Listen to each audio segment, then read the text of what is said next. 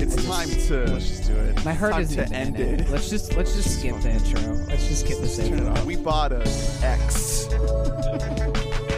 um, X Do we buy women? Days of Future Past? No. Do we buy Apocalypse? Logan. Is this? Are we talking Logan? Are we talking game? Wait, are we talking Game of Thrones? Is that Sansa? Can we talk about something else? Um, honestly, Hello. honestly, I do think that we folks. should we should call it women bottom I leg. let's. so let's just do our plugs and end this episode now. I think that the best the best is behind us. Well, welcome to the show, That's a good one. a movie show, a film show. Because this week we're talking cinema We're at its finest. film. Guys, I'm Ernest. I'm Drew. I'm I'm sad boy Hunter. And I'm sulking over here. In the today I I am to blame for today because I was the one who pushed to review Well, the latest entry we in I the agreed. X No, it was both of you two, and I was like, guys, we shouldn't do this. Let's just take a week off from the podcast. Let's spend some time with our families. If we get together, we can talk T Slop too, but let's not do Um, this. but I did I did egg it on. I said you can see it in the chat. You I was, second my motion. I said I am sort of darkly fascinated with Dark Phoenix because I I was I was at the time I was in a good mood and I was thinking you know it'd be kind of fun to just you're watch an, and s- you're an A-lister now. yeah exactly I wanted to take advantage of my A list Yeah. um so I was like yeah I, it would be fun to figure out what happened here and Yes. it turns out it's actually not fun to figure out what happened here this I- I breaks your did- parabola. I do want to because this is a ten out of ten, but I hated it. yeah no this is for me this proves the parabola absolutely I, I did want to take a moment to do a little bit of a of a postmortem for the X Men because this is it. This is the final one before we see the next iteration uh, under the Marvel Cinematic Universe. Um, unless New Mut- Mutants comes out, which I, I- am sure it probably won't. At that point, it's gonna at least have the Disney. Yeah It'll be a Disney film. New Mutants is New Mutants, is yeah. in the hell that Dark Phoenix was in for Yes. so many months and so I just I want to take a moment and just and just look back on on memory lane and and what these movies have meant for us and and for for Hollywood because in in 2000 uh it was a far-fetched dream about comic book movies you know and, and to me I think I've always been at least partial to comic book movies. I think I've always uh, looked at them with a little bit more of uh, rose-colored glasses than than maybe they deserve. You know, a movie you don't even have to go back to like 2000. Batman and Robin. I mean all a movie, height. a movie like X Men Apocalypse, which was the last one in this So continuity. I, I can be your foil here because I don't really I've never given a fuck about the X Men at all. Um, that said, it's not like I hate all of these movies. But so, one thing that is fascinating that these movies did is the MCU would not exist if it weren't for the X Men. Yeah, movies. it you have to think like this movie came out in 2000. This is before the Raimi Spider Man movies. They literally make these movies and they're just like, hey, we'll make this movie. If people like it, then we'll make another one. Oh shit, that one made money. Maybe we'll make another one and see what happens. and those two those two X Men movies, I think they're pretty damn solid. I mean, Yeah. there's some X two really, is really I I stand by X Yeah, two. That's X a great two movie. has that that uh, uh, opening Nightcrawler raid on the White House, which still fucking holds up. The all of the effects in that scene are look still look amazing to this day. Um, the first X Men movie, the whole uh, Statue of Liberty thing at the end, it looks pretty rough. It's corny. yeah. Um, but th- there's a lot of other effects in that movie that look great. There's that one guy who gets like turned into like a water blob dude, and he like Mm. squeezes through some some uh, uh, prison bars, and that still gives me the heebie-jeebies just seeing that image. um, Uh, well, but then we get X three, The Last Stand, um, which, might be uh, alongside X-Men Origins probably the worst of the whole thing. Um, oof, we'll wait until after we talk Oh. about this movie today. um, so the thing is, though, with the Last Stand, is they tried to tell the Jean Grey Phoenix storyline, Which had been in that building- movie, in the first two, and which they honestly they like totally blew the nailing of it. But that is the way that Jean Grey's story should have been told, is over the course of multiple movies. Because I've actually started. Um, did I do a quick little plug here? The Marvel app. Um, well, is oh, actually comics. yeah, it's actually a fucking awesome app. And I've actually been doing a read through of the whole Dark Phoenix. You can buy the way that they organize it is you can just buy whole character arcs and it'll give you every issue that has to deal with the arc of this character. How many how many issues is Dark Phoenix? Um, I can't remember exactly. It's like twelve issues or something oh like yeah, that. Yeah, there's no way to Um, adapt that into one movie. Yeah. Well, and Oh, it's also all I this have other great news. They did it. um, okay. Uh, so after that, uh, they did a pretty soft. Well, I mean, after that, we had X Men Origins, which Wolverine. Okay, are, are do you guys know who wrote this? It's fucking uh, Benioff. David Benioff Yeah. wrote this movie. Okay, here's So- why I here's why I hated the X Men growing up. This was the first one I saw in theaters. The others I had caught tertiarily. I I paid for this one, and I was like, these Oh, nine. suck. So Like, I here's the thing. hated this Here's the movie. thing though about that movie to give Benioff some credit. Benioff wrote the script, the script for this movie, and people like actual X Men fans like fucking loved it because Benioff grew up a huge X Men fan. Wolverine was always one of his favorite fictional characters, and he made this whole movie. But then it got taken at producers, and producers were like. Yeah, you're gonna have to change everything that's in here. You're gonna have to the Merc with a mouth. We're gonna put him in here. He's not gonna have a mouth. Yeah, this needs to be Um, PG thirteen. And we're gonna Yeah. be we're gonna be talking. this was about- supposed to be an R-rated movie. The way that Benioff originally wrote this script, and then it came in. A guy named Skip Woods Skip. came in, You who you- we love you a might Skip. know him from making uh, a Good Day to Die Hard and twenty. Oh, is that the, the one with 2007 Justin Long? and 2007 and 2015's Hitman movies. Mhm. Yikes. So Yeah, I do know him from that. yeah, of course. Um, so I'm kind of gonna put more of the blame on the producers and uh, Skip Woods. That's but it- I often mean, at this Benioff. point, all right, uh, let's let's just take a pause here because at this point, this is 2009. This is almost a decade after the first X Men movie, And one decade ago. and and the the X Men movies, you know, with uh, um, what's it called, The Last Stand, it, it sort of started to get derailed, but uh, fucking uh, uh, pedophile man Bryan Singer, he kind of built this franchise on the notion that the um the comic books were built on that Mhm. the X-Men are a representation of the oppressed Mhm. of the marginalized and that's why I think that the X Men have the best, like they're the best comics. And Bryan Singer does know the oppressed very personally. yes So- yes exactly so he you I have know, an I have an alt joke for that al- hor- also. Uh, take two, take two. yeah, take two. Uh, Bryan Singer knows what kids like. Oh man, oh we're keeping the second one. We're Okay, keeping the second okay. one. so horrible horrible human being probably terrible person to work with but Oh. those two those two first Probably. movies Probably he's like, can we have any more young actors come play Baby Wolverine Yeah. that I can? those uh, those two direct. those two first movies like they really uh they captured that uh whole aspect of of the yeah the the notion that that the X-Men are just always trying to fight for their rights and uh, and their identity and their humanity. Another thing that is central to the entire storyline that we have to mention is even if the movies are bad, the X Men movies have always been great at casting. Yeah, fucking Like Hugh Jackman. Ian McKellen and Patrick Stewart, Yeah. two of the most legendary actors of our time. and Picard. and Parzival. yeah. yeah, Jesus. Um, gamers gamers rise up. Gamers unite. Gamers who have eyes that are Man, not telegenic. speaking of, Tye Sheridan needs a new fucking agent. Like no, that was he has- my my thi- takeaway is that I think he has the best agent. he doesn't ever. Yeah, he just he doesn't keeps have to wearing- act. Nobody knows what he actually looks like. yeah, that's why he gets roles. Because he does not have good looking eyes, so they just hide him. He is the best agent in Hollywood. So anyway, right after X Men Wolverine is this disaster that gets leaked onto the internet before the effects are finished, and everyone hates it. We get this soft reboot of X Men First Class, which I think I revisit it, and it's not as like super hot fire as I remember it being. I loved it. but it's it's still I- a great movie. I I- still stand by. This is top three X Men this is, for well, me. it's top two for me. It's this and Logan. Those two are my favorites because I think This that- and Days of Future Past are like kind of tied for me. I love Days of Future Uh, Past. The thing with with Days of Future Past is like they brought back Bryan Singer, and it really it gets muddled because it tries to combine the two timelines. because of the children. Jesus Christ.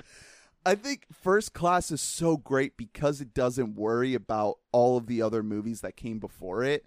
It it does do a lot of like prequel shit. Yeah, well, like, it's but it- it's one of the better origin story movies that we've seen Yeah. for superheroes. and it's fucking cool. but the the the best thing about it man. the best thing about it is casting Michael Fassbender and James McAvoy. Yeah. Yep. because they not only is their chemistry together like incredible, and I want them to fuck, yeah, but uh, it's them in those roles are God so good. Like Michael it's- Fassbender gives a incredible performance as Magneto I- in that film, and I just I wanted the whole movie to be just around him.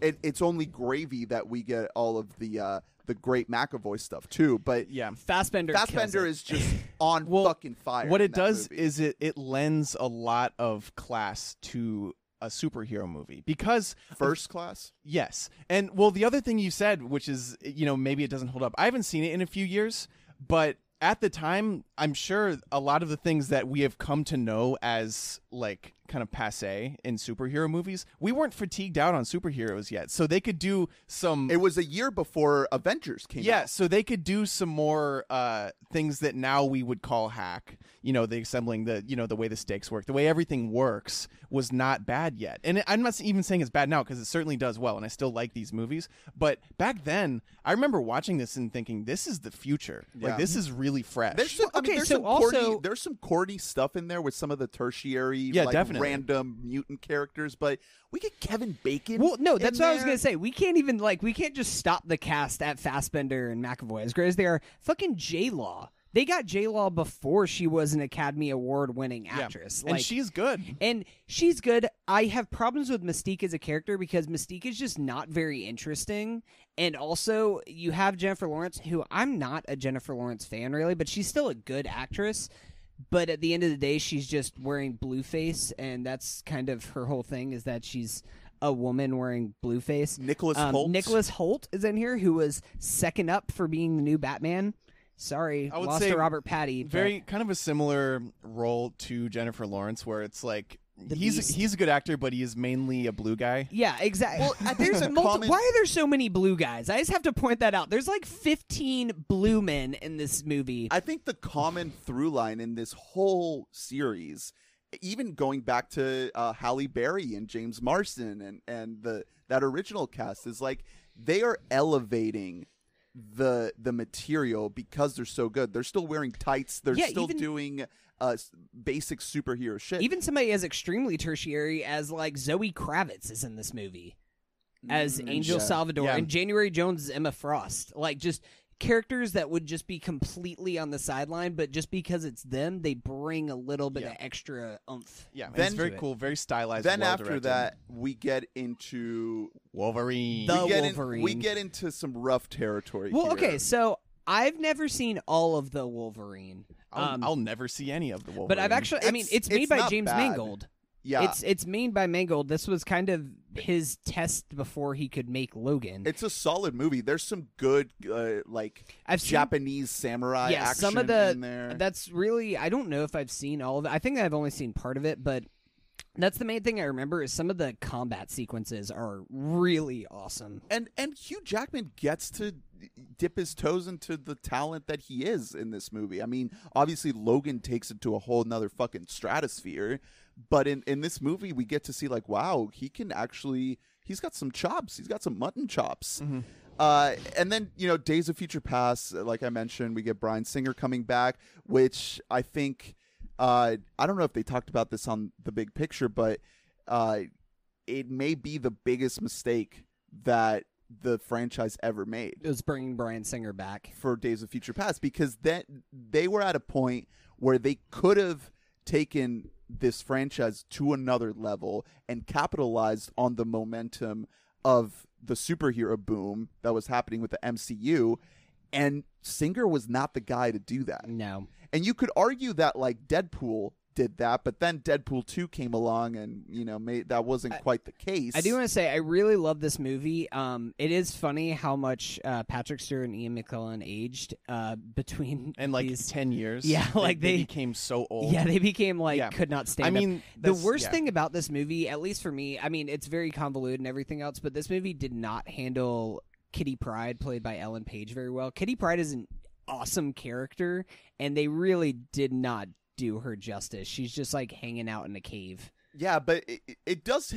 Uh, Days of Future Past, I would probably put it at like my number five spot ranking the X Men movies because it just have some really great moments. Oh, I still mean, I love that. there's movie. still great moments of of Fassbender in there, um, and of course the the Quicksilver scene when they rescue. Magneto out of the the Pentagon. That's like one of the best moments in the whole series, and the the chemistry between uh, Hugh Jackman and James McAvoy is really great in there. McAvoy doing like this very 70s like strung out take on Charles Xavier. really really enjoyed it. McAvoy is incredible in all of these movies. Oh, Yeah. yeah. he is so good. Yeah. like he he's way too good for them. Exactly. Well, I would say the same thing about Fassbender. Yeah, Yeah, I mean, of course, and that are- brings us they're to both superior. that brings us to this this latest iteration of uh, Uh. X Men Apocalypse. Oh, we're just gonna skip over Deadpool. I'm okay with skipping over Deadpool. It's I mean Deadpool is like a sidestep to Yeah. all these. There's it's still technically in the same series. Yeah, but it's like Marvel-y, more Marvel. Yeah. Yeah. smells like Marvel. I I mean I put Deadpool at number six and uh, Deadpool two at like number eight. They're like mid tier. I put yeah, I'd probably put Deadpool one around six, seven ish. Deadpool two would kind of be on the lower tier. and then uh, and now with Apocalypse. So Apocalypse, I remember enjoying back in 2016 when it came out. I remember thinking, you know, that wasn't great, but I had a good time. There's some trippy, had trippy stuff with uh, Charles Xavier fighting. Uh, in, Oscar within- Isaac uh, as Blockman. yeah, it, just the weirdness of having Oscar Isaac in that strange ass suit that they put on him with that heavy makeup. That's some weird shit. That's some weird fucking shit right there. But then I was trying to think back as to like what I could actually recall from that movie. There's not much. Uh, there's the the opening when you're introduced to Magneto in that movie. He's like working in a metal factory, like in Poland somewhere, trying to hide out. That whole thing is amazing because again, Fassbender is just incredible. He has a family, and you you just see this man who's just disconnected and wants to have a brand new life, and then that's taken from him, and there is a real weight to that whole thing but they don't really do anything with that and the whole movie just sort of meanders and then it just ends in this big messy cgi clusterfuck Can I tell you something? I didn't see it. yeah i Yeah, I, I, I, I didn't figured see it either. And- I had and- a desire to see this movie. and then at the at the end of of apocalypse they set up dark phoenix because uh, Sansa, Sophie Turner, is in this movie, and in Apocalypse, they set up this new team of Nightcrawler, Tye Sheridan, Cyclops, uh, Sansa, um, Jean Grey, Sansa, please. and Evan Peters and Evan. Well, Evan Peters was introduced in Days of Future Yeah. Past, but this is supposed to be like the new X Men, and they're barely in Apocalypse. Like See, they are not in that movie That's one to of the really problems with them. this franchise that they keep they can never commit to anything. It is the same problem that DC is having now, where they get a little bit of negativity and there's like time for a soft yeah, reboot. like, nope, change everything. Yeah, that's like you have to work through the kinks. Look at phase one of Marvel. There's some clunkers in that first wave. Even wave two was not all they were not bad in hundred. through. Yeah, they but you just have to commit Yeah. and go through it. Yeah. And aside from Ed Norton's The Hulk, they just kind Yeah. of R.I.P. Ed Norton. and but- uh, um, Terrence Howard. Oh yeah. Yeah. Well, Next time, baby. Yeah, it's fine. Uh, so now going into Dark Phoenix, like this Dark Phoenix was so aggressively mediocre. Wait, that can we ta- can we just review Logan instead? Can we spend the next hour and a half just talking Well, about Logan? Okay, no, yeah, that's a good sidestep because th- this should have ended with Logan. Like 2016 Apocalypse, 2017 Logan, that should have been it. And then Go out I on a guess high you can note. make Deadpool 2 if you really want Oh, to. yeah, yeah, Sure, guess. why Well, not? I, I mean, we're going to talk about this. The, the sloppy ordering of all these movies drives Oh, me yeah, the- fucking nuts. The It makes no sense. continuity I hate it. it. is nonsense. it's so disorganized. But yeah, I mean, well, they tried to obviously- treat these movies like comics, where there's reboots in comics constantly. Like Mm-hmm. people die and then they're back a few issues later on a new run of comics, and it's like, fine. and it's fine. But that doesn't work for movies. No. For movies, people want consistency. You don't want to. That'd be like if you're just watching a movie and you watch this dramatic death scene, and then like 20 minutes later, your guy pops up and he like brings pizza, and you just be like, "What the fuck? I was just cheated. Yeah. Like, what happened?" And also, maybe all that would play better with me if the quality of the movies were also s- were so inconsistent. It like these movies. It- it's all over the place. yeah, they place. really like. There's like almost every number on the scale exactly is represented. You go, like you go from like Logan is like a nine, and then I would put. See, this goes back to my point about me being a little uh, impar- uh partial. Partial. partial. partial, Partisan. Im- im- Partisan. impartial.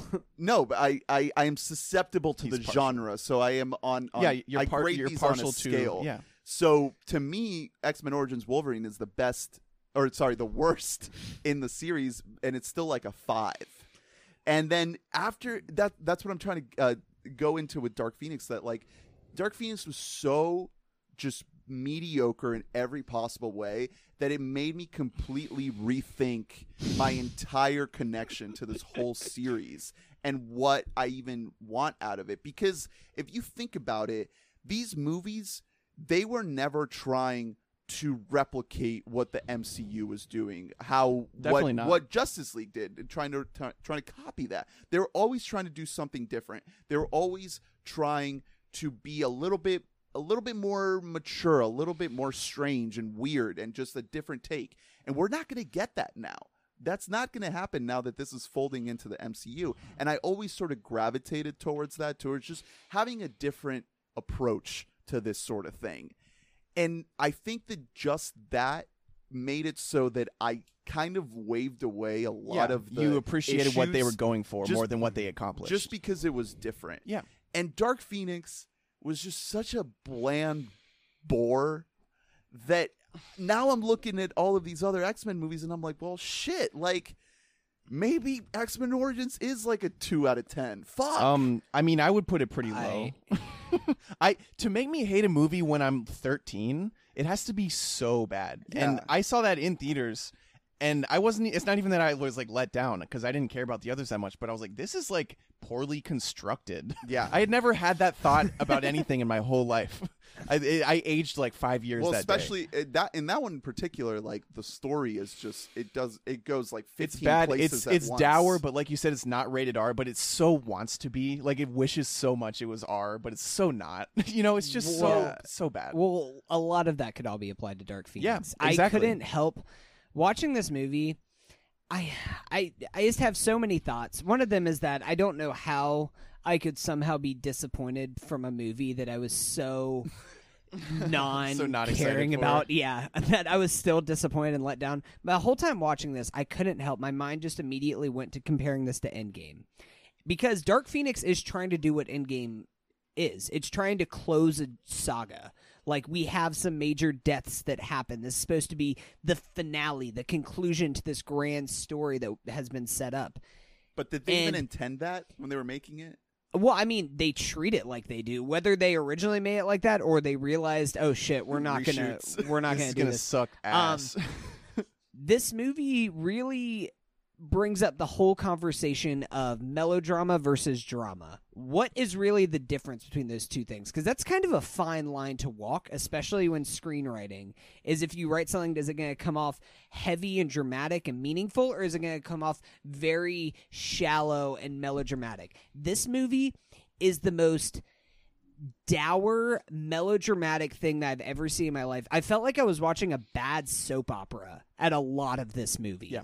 This movie, like, I really, if it wasn't for this podcast, I probably would have walked out of the theater.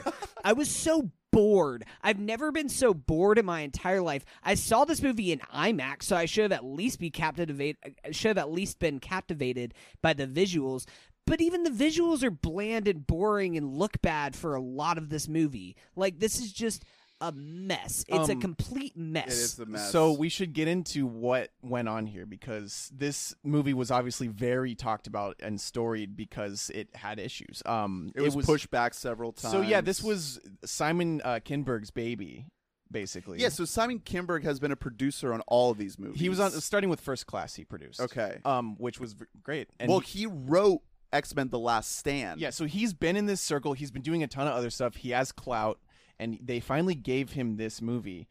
But first time, first Yeah. time director. Well, so here's the, I don't want to put all the blame on him. Like you said, it, a lot of the time it comes down to what producers want. You just Yeah. have to give them what like they when want. When this movie ends, it just says So- written and directed by Yeah. Simon Kinberg. So the Hollywood Reporter just published a new piece, one of many, about what went on in this movie. And the Hollywood Reporter has the best sources in Hollywood, aside from Deadline.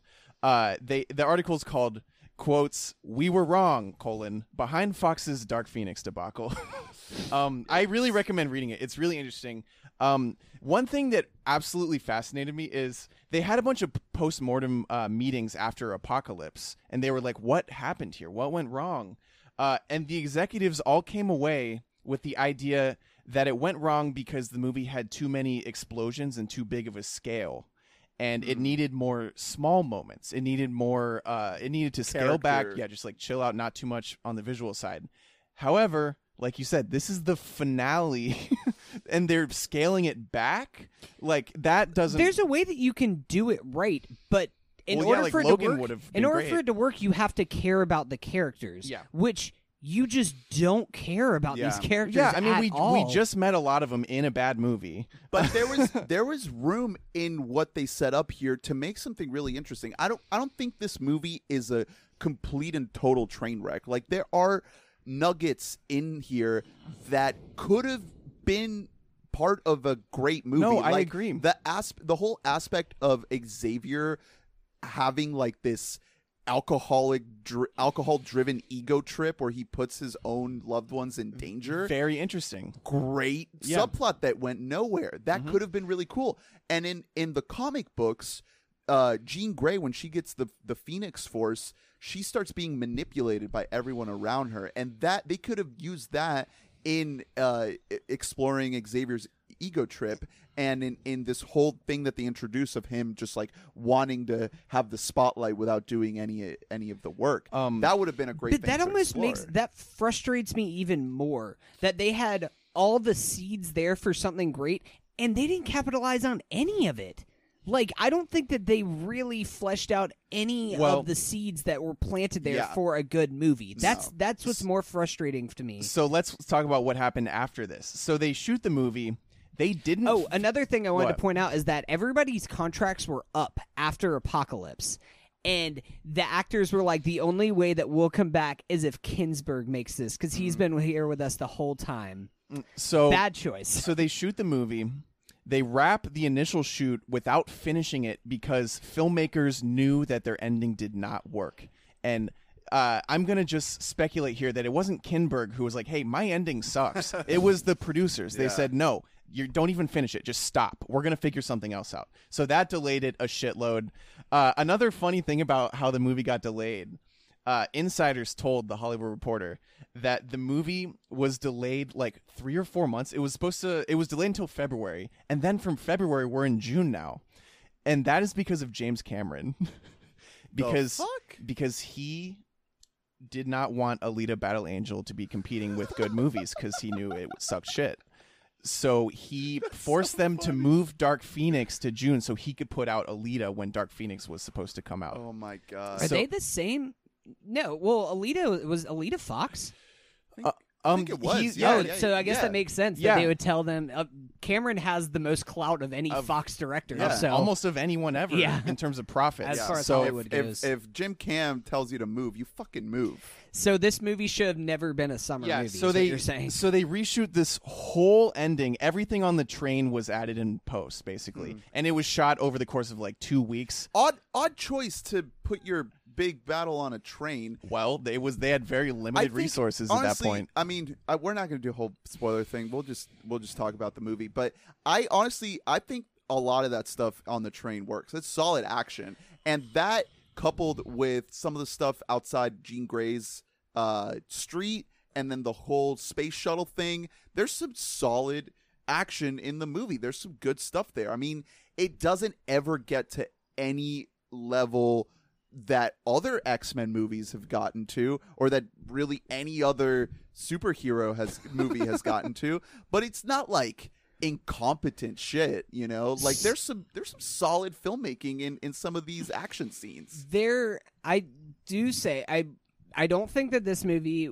is like the worst superhero movie ever i'm gonna be the most negative on this because i'm pretty sure that i have it the lowest out of all of us i'd give this movie like a 3 out of 10 to be honest with you i think that this is one of the worst movies of the year i think it's worse than dumbo um, it's like right there with like Pet Sematary and Velvet Buzzsaw for me. That's how much Bottom bottom. it's that's how much this movie left no impact on me. I thought that the stuff in space, I thought that looked really cool. The stuff with um Yeah. where he like It's a good way teleports to start the around and everything else. That's cool. Um actually how the movie starts sucks. Um Oh, the- I'm the done car with accident. I'm can that just be a, can we just be done with that? Like how many I feel like we've seen that scene It Yeah, was in like, Shazam. Pretty It was and in- honestly, we've not a seen good that part of scene, Shazam like, either. I did not 10 It enjoy was times better now. in Shazam. Well, than yeah, this. Yes, everything was better. But in I'm Shazam. so done with a kid being in the car and being the lone survivor with the parents, and then the parents Hey, blaming man, the child it's or just being superheroes. dead.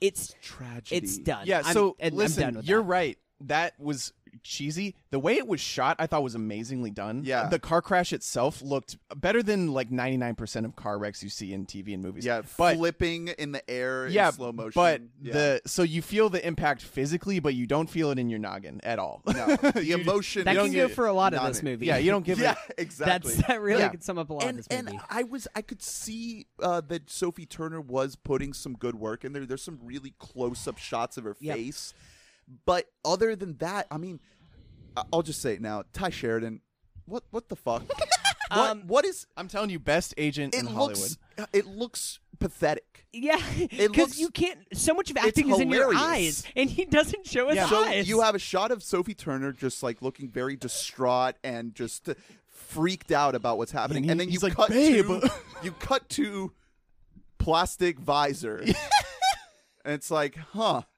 uh, uh, all right, okay. They should just give him anime eyes. Like I will Alita. say now that we're talking about some of the performances, uh, Fassbender again just gives a great performance. he pops up. McAvoy is Um, incredible. here's And- also the thing: uh, Jessica Chastain is in this movie. Why isn't Jessica Chastain just Jean Grey?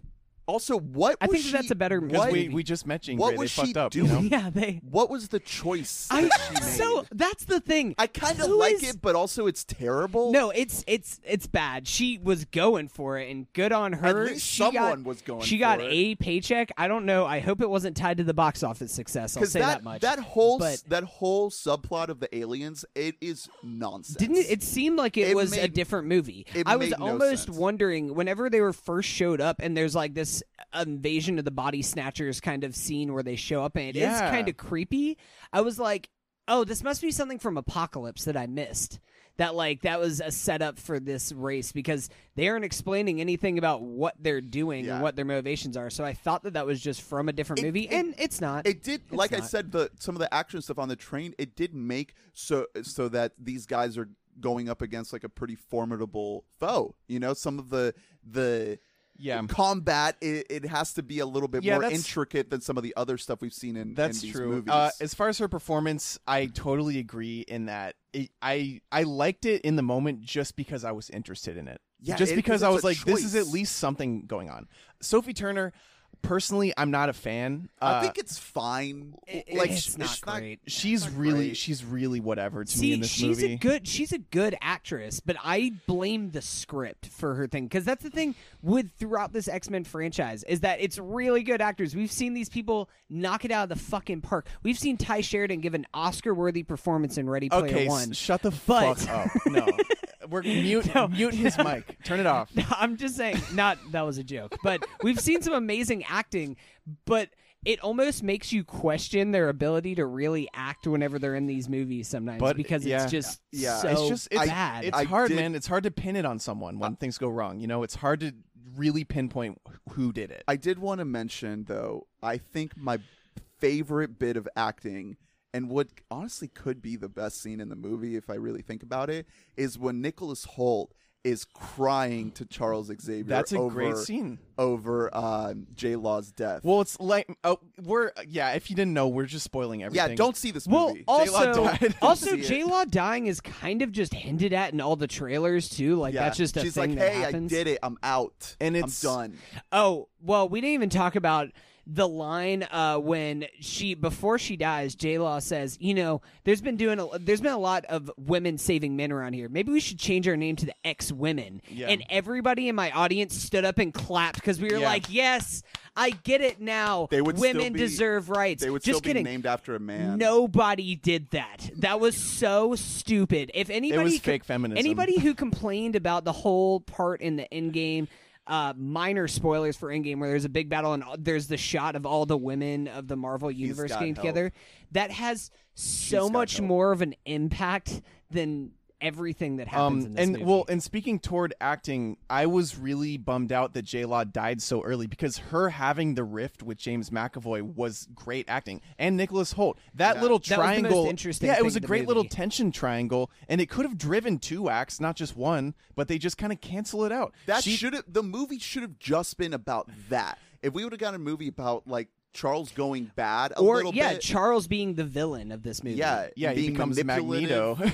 being kind a, of. being manipulative and and just like having this like alcoholic ego trip because like Nicholas Hoult he freaks out in that scene like throws the alcohol and it kind of works you know because Yeah, it- it is I this whole thing is very heightened and melodramatic like you said and in that you can just see it like man who what movie is he in I want to see that movie See, okay, so but that is the whole point is that this seems that's why it feels melodramatic is because there's no cohesion here. Yeah. Like instead, if this would have actually had a good story behind it, then this would have been good dramatic tension from scene to scene. But instead, it looks like you're just copy and pasting scenes from a soap opera in here. That's what gives it this melodramatic and this Even- nothing bleh feel about it. even when he's in the beast makeup and it's the extreme close up on his face when he's crying over her body even that i thought was pretty damn good. But that's just like such a small piece of the movie that by the time we get i don't honestly i couldn't even tell you what happens in like the middle chunk of this movie well, because like it go opens, see go see like It- fucking it o- off the grid Magneto living on yes, his farm. yes So- that's what it is What here's what really fascinates me about the movie is the quality of lines changes from character to character, not even scene to scene. Within a scene, one character will have only bad lines and then one will have great lines. And sometimes you have two characters that were written correctly, like McAvoy and Hoult, and that's when it, the only times it's good. But I feel bad saying Sophie Turner wasn't great because every line she had was bad. Yeah. Every single one. She said the same thing 20 times. She said, I wrote it down, uh, my version of what she says in every single line.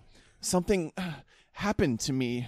Uh, I can't control it. Uh, and when I lose control, bad things happen. Oh my God, To, yeah, to the it- people I love. she says it like every time we see her and it's so perplexing because i don't think that that happens in a rewrite i don't think that they they change it from character to character they may change scenes but they don't Yeah. change like i cannot explain such a weird phenomenon I just uh, another well, thing I that mean, I had to the, bring up. That's the Jean character in a nutshell in this whole movie is the fact that she is hardly a character. well I we mean, met her we met her in apocalypse that movie a lot of people didn't like i don't know how heavy Well, your presence is in apocalypse Okay, the craziest thing about the apocalypse setup is that at the end of, of apocalypse, they set up the fact that like the Phoenix Force is in her, and she has this untapped power that is going to wreck shit up.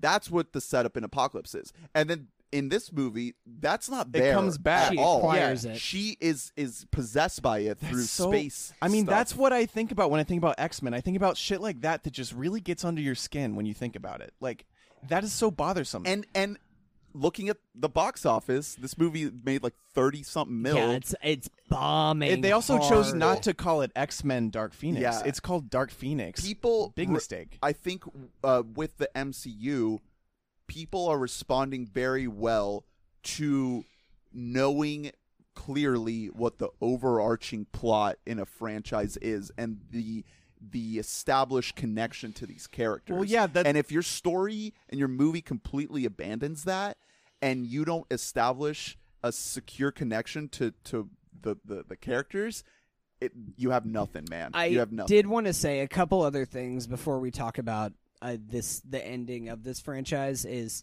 The other moment, uh, aside from this movie, aside from X Women, that uh, really just like my eyes rolled to the back of my head and I started having a seizure in the theater, um, was whenever we have the very uh, Batman versus Superman X S line about just like X in X Men. Do you ever think about what that stands for? it's for Xavier, and it almost felt. I think I'll call it myself came- Solo. It came across as Simon Kinberg just being like, "I got it." It's like the same. It's the Martha line where it's just like, "Wait, your mom's name is Martha. My, my mom's name is also Yeah, Martha. we should be friends now." Yeah. like it's that level of stupidity that nobody is that dumb like why does this even exist here to drive the story like this is supposed to be one of the things that drives the plot forward It's it. It's almost like this. This movie is just this grotesquely perfect finale to one of the most uh, all over the place series it, of really all does time. kind of sum up the franchise yeah, as a whole because like movie. that, what you just said about lines like that, that just makes you think that they are scraping the bottom of the fucking barrel of what they can do with this thing,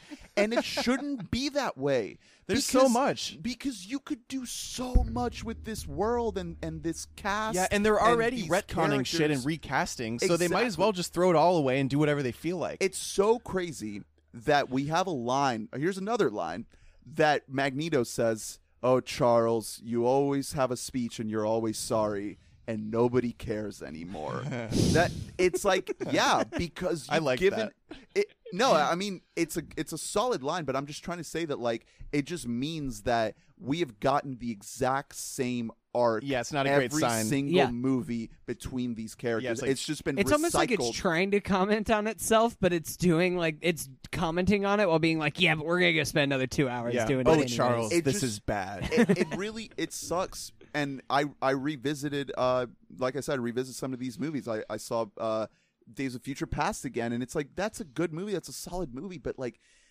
couldn't we just have gone a little bit more adventurous with this with these Well- stories somewhere else like they introduced the uh what's his name peter dinklage and the sentinels Oh, in yeah. that movie it's it's a solid piece of the movie but like let's go further in there let's explore Well- some of the stories. well, it's more because it's all about things. fan service. Like this is people can't give shit to something like like the MCU for fan service when that's been so much of a core of especially the new X-Men movie is like we're going to throw in this beloved character that only like the nerds will really love. That's- like that's been a thing like there's no reason for Kitty Pryde to even be in Days of Future Past, but Kitty Pryde is a beloved comic book character. The Sentinels are just like a weird nerdy thing about the universe, and there's like we're just gonna throw this in there, and it doesn't really serve a purpose narratively. Um. So, yeah, it doesn't serve any purpose whatsoever, and that that really gets on my nerves because that that happens across all uh, comic book IP movies. Even in Marvel, sometimes you'll see someone and be like, "You don't just go away. You don't need to be here, Scarlet Witch. What are you doing?" Um. But one thing that really bugs me, again, this is talking big picture about the franchise. The only one who got standalones is fucking Logan. He got three, and then Deadpool got two of his own, and he's not even in the others, except for the one where he's horrible. But there are so many interesting characters and great actors that they have to work with, and they didn't. They didn't give. Yeah. Patrick Stewart his own movie, Fassbender his own movie, like even J Law her own movie, Nicholas Hoult, like they just gave three to one dude, and I love I love Jackman, but that is really bad allocation of resources for this franchise. Like it's just so sloppy to me. Uh, and then going back to the movie, so let's get into Act Two, I guess. We visit Fassbender. Um, It's kind of unnecessary. It's just an excuse to have Magneto in the movie. it's I thought it was interesting to see what he's been up to. I He guess. yeah, also- I just want it's again like the point I made earlier. Let's just see that movie of of Yeah, the doing grid. this off the grid like sustainable eco paradise. So speaking speaking of uh, Mutantville. good agents, shout out to Fassbender's agent because they could have shot this all in like three days. Yeah, he's his scenes. basically a day He's player. literally Yeah. he's outside exterior, then he's interior in a shack, and then he like shows up in to do some green screen shit in New York, and then he's on a train in which they're just in a set. Yeah. Like that's his. He could have just gotten all of his stuff done. He like barely even does any Magneto stuff. he he has a great like uh, power face. He the has- face that he makes when he's like, Yeah, see that that was his extent. Great is him sitting like out in some remote location in the woods somewhere and just being like, and shaking his hands around. That's Um, all that he does. Yeah, and he's basically living on a Call of Duty map. like Oh, favela or something. Which, shit. by the way, um, I another thing about this movie that I hated. I don't know if this is a real X Men character, but like one of like the only black man that we see in this movie is on a place He's The plays for guy? Magneto, and yeah, he fights people with his dreads. and I was like, I'm a white dude, but I find this offensive. Like I'm offended by this. Of course, the one black guy is in here. He has to beat people up with his dreads. Yeah. Are you kidding me? Is that canon? It was it was weird. Uh, Fassbender actually he also is like over the years he's developed a bit of like a coke nose. Did you notice that?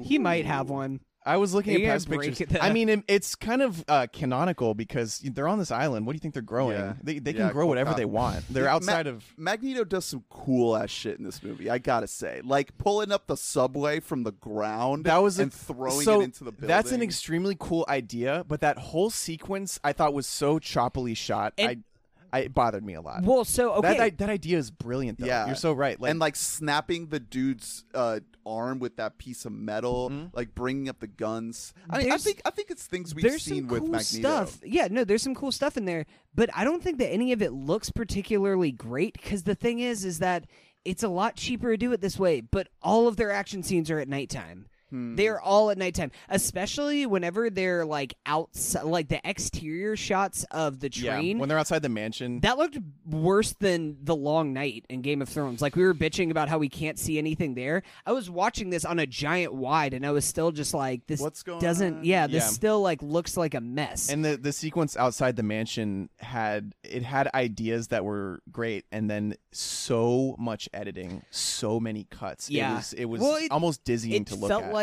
it was a first time director making it. It was. yeah, um, and the it felt like a movie that a lot of people were fighting over behind the scenes. By far, the worst CGI in this movie is what is what's happening with Sophie Turner's veins.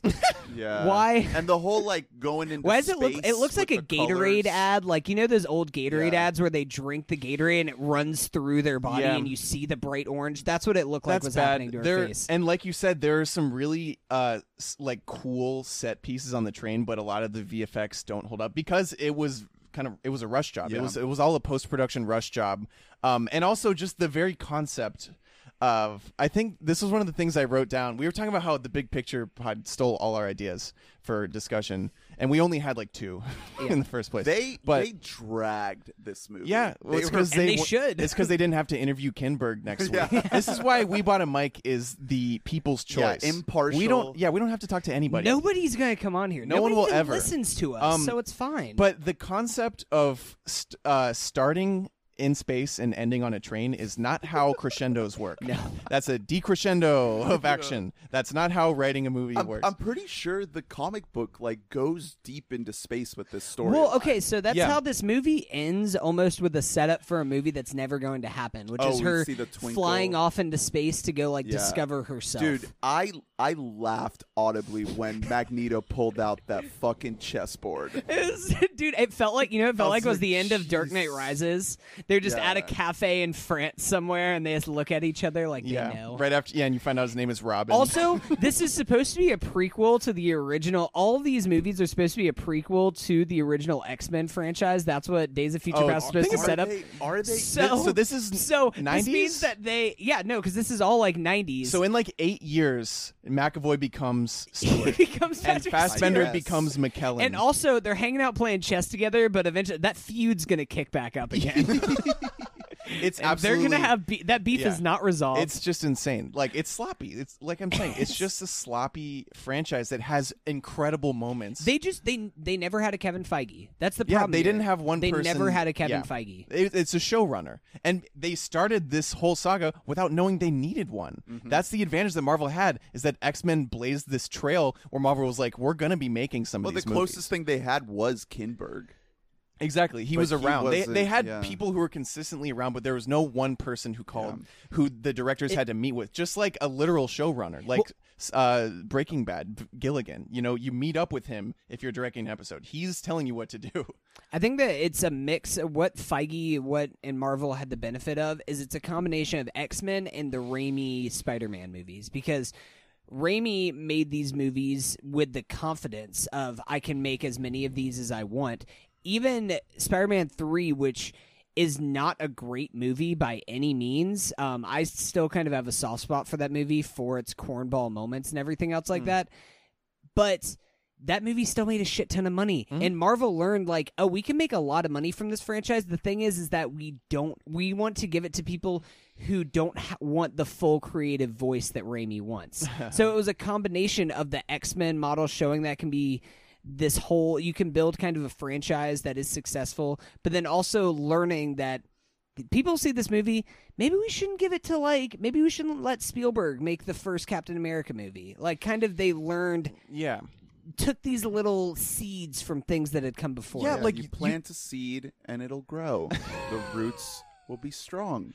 Can we just Let's can talk we about just being change this to being Um, there talk? No, but and like you said earlier, you cannot understate what these movies did to movies. Movies will never be the same because of X Men. Like Yeah. it's so so influential. Because after one or two of these made money, every producer in America called up their nerdy friends. and Was like, "Hey, you got any more of those fucking uh, comic books?" and they're like, "Yeah, there are a billion of Yeah, them. but even- there's so many." even even when Iron Man came out, it was still like a fairly uh sectioned off corner of movies. Yeah. Now it's just like it's just all of them. everything Yeah. everywhere. Everything is based on and movies. and X Men never quite got to that level. yeah, they And- never rose to that height. and on on on a final thought it, it it it just goes back to the fact that like we have disney just eating everything up and when we see the x-men again they're gonna be different. They're gonna probably be better Yeah. but it's all gonna be under the same sort of corporate approach. Yeah. it's it's gonna work. It's gonna be good. I'm sure it's gonna be good but it's not gonna be different.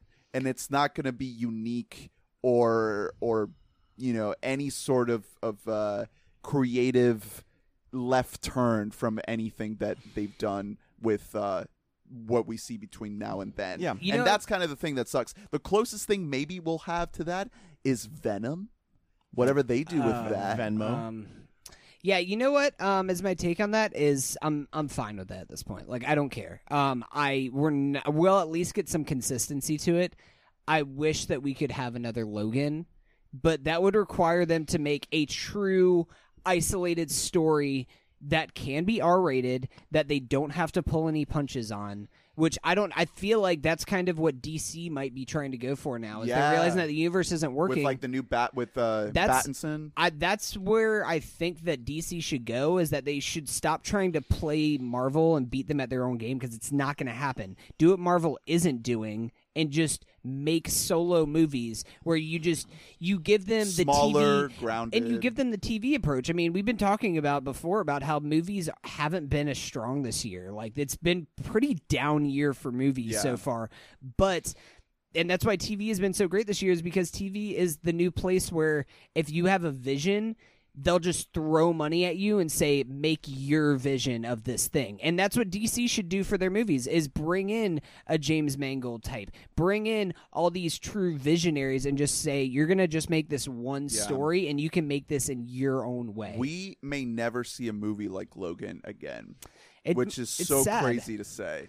I Um, have it- hope- it- I mean- it would take a lot of risk and confidence Well, I from a major studio. But they're still trying. That's what gives me hope with like we're getting this Joker movie that doesn't look like We'll it's gonna have any relation to anything else. Yeah. Even if it's not great, like I'm just happy that they're doing it. The Batman movie, the I Batman, fucking hope is gonna be its own story. I fully expect that to be good. If I'm Mhm. honest, Yeah. like I'm, I don't want to get too hyped, but it's It- Reeves. by all by all accounts. yeah, Yeah, it's Reeves and his fucking uh, Pattinson. I don't see where the problem is, except for DC and history and etc. and producers and all right. all of filmmaking. Uh, but yeah, as a whole, Release the Snyder cut, Jesus Christ. The Jacob Snyder, the cut? Jacob Snyder cut. Um, as a whole, this franchise has always rubbed me the wrong way. If I'm honest, I don't like not like I I get bothered by Marvel movies also just because of the sheer quantity of them. But when I go into a Marvel movie, I know that there is a certain standard of quality, and it and makes they get it. yeah, and They it may exceed yeah. that, but it will never go below that, except for earlier on, like you said, maybe it does. But with these movies, I don't like to see them because I do not trust them. Uh, despite how good they've been in the past, I, I the way that this overarching story has been told over the years is so batshit crazy. To tell it in this order, with like with to recast and re retcon, and it, it's so uh it's so bad and it, I think it bothers me probably more than it does you guys. I have no connection to the X Men. The original two movies I didn't see until uh, middle school. Like I didn't see them when I was a little kid. Uh, I just it rubs me the wrong way when this happens, and I know it's hard to make a movie, and all these movies are profitable except for Dark Phoenix, if I'm not mistaken. Yeah, it's doing really terrible. Dark Phoenix is going to lose money, except well, maybe international markets will lift it above. But That's their so only hope at this so point. much money was spent on this movie. Here's the thing, though. Uh, international usually goes for visual effects, and the visual effects aren't very good in this movie. So I don't have high hopes Yeah, for it it's no either. Aquaman. Um, Yes. it's it's just wild what happened. Another funny snippet from this Hollywood Reporter thing. Um, there's uh, Fox has this producer. Um, her last name is Donner, and she tweeted out like when uh, it released, she was like, "Hey, save me all your condolences. I had nothing to do with Dark Phoenix." Oh my god! and, th- and then yeah, and then like God. two hours later, someone at Fox called her and she deleted it. Um, but like this movie's an embarrassment, and I totally like I'm higher than you are, Hunter. I really think that there are things that are great about it. There are things that are at least good about it. Yeah, it. it's not atrocious. And I there, don't think. and I don't want to factor in disappointment into my rating of it. Um, because I, I also was not expecting anything. well, I wasn't. I I was not expecting anything, and I was still let down Yeah. somehow. but it's just so many great minds went into making this, and the it's a talent. yeah, in and it's- front of the camera too. and it's what a would you guys give this movie? Just curious, if you had to rate it. I mean, I was thinking like a five, I'm at a I'm at a five. I think but it's li- yeah, I mean, literally well, it- with context it becomes a four or three. exactly like the thing. The thing is like I'm struggling to like remember what happens in the movie, and that's not a good. N- sign. not a good sign. You know, with with with Apocalypse, like I would give that movie like a six, and I probably would end up bringing it down to like a five, just because I, like I said, I was struggling to remember what happened in that movie. But even that movie, like, there's there's a cool Quicksilver scene in that movie, and there's like a telepathic mind fight between Apocalypse and Xavier that you. I haven't seen anything like that in a Marvel movie. A whole fight that just plays out in Some, in- like, in Legion somebody's shit. Mind. Exactly, Yeah. exactly. Some Legion shit. I uh, I Which Legion? I don't want to. I don't want to go too long, uh, much longer. We want to wrap up, but that final season is coming up. That's technically an X Men property that has now been bu- bought by Disney. So there's still a chance that I- the X Men name could be redeemed. Legion is way too dark for the Disney name. There is no way that they will make Legion, at least in the way Um, that it should be made. Noah Hawley was famously in the works, uh, working on a Doctor Doom movie, and now that Disney has bought it up, that movie may never be made. You want to know what's funny? Fantastic Fant Four Stick is a worse movie than Dark Phoenix. I would rather re- rewatch No. Fant Four Stick than that. No, Fant Four Stick is at least it's a breezy hour and a half. That movie it, it flies by. Grant, it flies by because nothing happens to it, and it's like, oh sweet, oh god, we only have thirty minutes left. Thank God. Um, but this movie just dragged so hard. Like I like it, this movie for me doesn't work on the parabola because I think that this movie is worse than a 5 out of 10, but it is so I forgot everything that happened in the scene prior to the current scene that I was watching. goes into I was a negative I was already forgetting what was happening. Like the 3 is almost it like I feel like it's it's not an even parabola. It's like a 1 out of 10 is a 10 out of 10 and then whenever you reach like a 3 through 5, it's like a 0. Like I mm. want to include the 3. We need to adjust the parabola well, a that's little bit that's here. not a parabola. Well, it's I'm gonna build it on a graphing You're gonna calculator. yeah, you're gonna have to I'm name gonna a post shape. the y equals whatever and figure out what the shape I is. mean, you're not wrong. However, I I would give this a five, maybe a, a strong four, and right around there, I'd say. and in that way, it for me it works perfectly within the parabola because it is like you said, like it's it leaves no impact whatsoever, almost not even negative. Would because, you rather watch this or Dumbo? um, again? I'd rather watch this again. I genuinely would. I hated uh, Dumbo. What I about think there's what about Pet Sematary? I'd rather watch this again. what about? I'd rather, I'd, and I'd put this over Velvet Buzzsaw, and that's about it. Yeah. I think um, I'd put this over Velvet Buzzsaw. but it, it's just like when I think about it, I think equal parts good and bad. Honestly, with I have similar feelings about Bohemian Rhapsody, where there are things that are atrocious about that movie, and then personally, there I thought there were things that were truly great in that movie, incredibly directed and well acted. Uh, and that movie almost got lowered on everyone's collective scale because once it wins awards, you have Yeah. to hate it. I think I you know what figured out where you guys are at. I just want to ask: Is would you rather watch this or Glass? I'd rather watch Glass. Okay, all right. You That's found I it. just I wanted to find. You found the tipping point. I wanted to find the tipping point for you guys because I just want to know where because we're not that far I off feel as far like- as our movie I list. feel like I would wa- rather watch this. it's. than I mean, it's not. It's not. Uh, I was more far bored. apart. It's close. I was more bored during Glass. I was I was really bored during this, but Give and- me a super cut of both Dark Phoenix and Glass together. and also Fyre Fraud because that's also just right there. This block I didn't of see movies that. in my rankings. Um, it's just yeah, it's just a whole lot of nothing. And what I was saying earlier is so many great minds and and laborers and actors and workers are going into this, and that's that's why I don't like what's going on right now because I'd rather each of these individual people who uh, had a hand in it who are capable of making their own movie i'd rather they make their own movie. I'd rather they make something smaller. Um, that's i guess it's personal taste but also no one likes this movie so it's not personal taste. I'm just right. I think it's it's the the end of an era in so many different aspects, and one of those I think is just the fact that people are angling more and more towards a very particular type of superhero movie, and I mean, yes, that means that may mean it's a good type of superhero movie, but like I said earlier, it will eventually all be the same yeah, kind of movie. it will never be. and that's kind it of is. sad. And on that note, I think we can wrap it up. yeah. Dark Phoenix. it's been a sobering episode of we bought a mic uh, thanks for sticking around. I hope you didn't see the movie. If you did and you liked it, because Lee liked it, oh my i feel girlfriend- i feel bad now she's been here the whole time yes, Just listening to me destroy No, she has and eviscerate headphones this in. movie.